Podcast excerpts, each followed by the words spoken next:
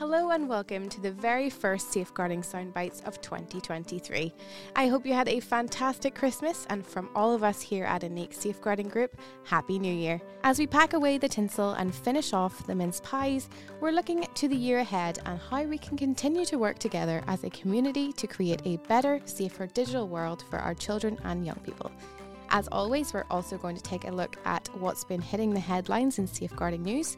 So let's start 2023 like we mean to go on and get stuck in.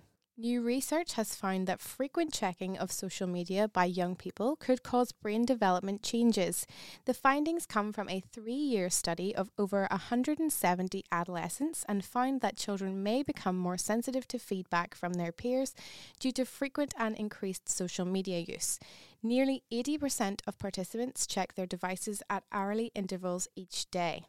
Teenage years are a crucial time for brain development, and with this study showing that social media use could influence young people's sensitivity to social feedback, it's important to think about screen time use.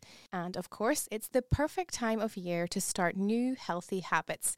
Search ineqe.com for screen time to find information and advice on healthy screen time habits. And speaking of resolutions, we've put together five New Year resolution ideas for the whole family, all designed to help you have a safer 2023 online. Visit our online safety section at ineqe.com to find our New Year, New Digital Resolutions suggestions. As children and young people start back to school, parents are being reminded to keep their children off school should they show signs of illness such as fever or feeling unwell. The advice comes amidst a rise in cases of COVID 19, flu, and strep A. Check the NHS website for more information on signs to look out for and advice on what to do and how to keep yourself and your children safe.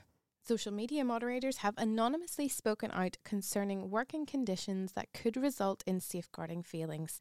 The whistleblowers have revealed they are expected to check an unrealistic amount of content per day, which could result in harmful content being missed and viewed by children or young people. In an eight hour shift, moderators say they are expected to watch 40 hours worth of video, up to 1,700 videos.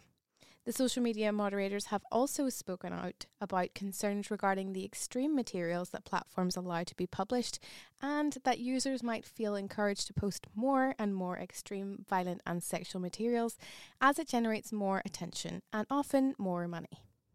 New research has shown that virtual reality games might help in the early diagnosis of conditions such as autism and ADHD.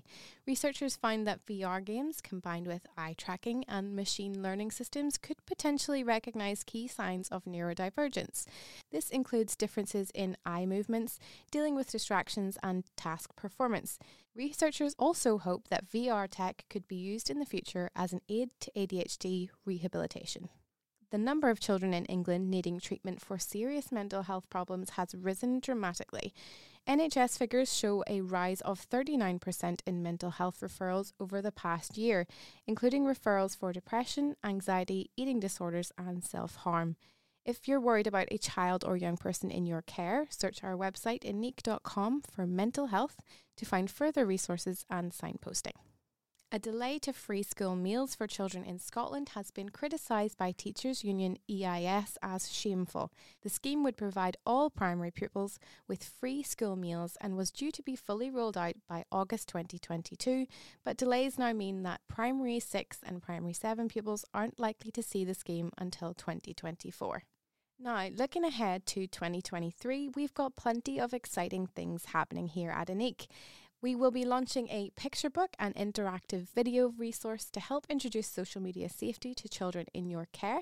We're also looking forward to Safer Internet Day in February when we'll be bringing you lots of great content about how to stay safe online and raise awareness of the risks faced by children and young people in the digital space. Newswise, we'll be keeping our eyes on the online safety bill as it continues to pass through Parliament. You can find out more about the bill by searching ineqe.com for online safety bill.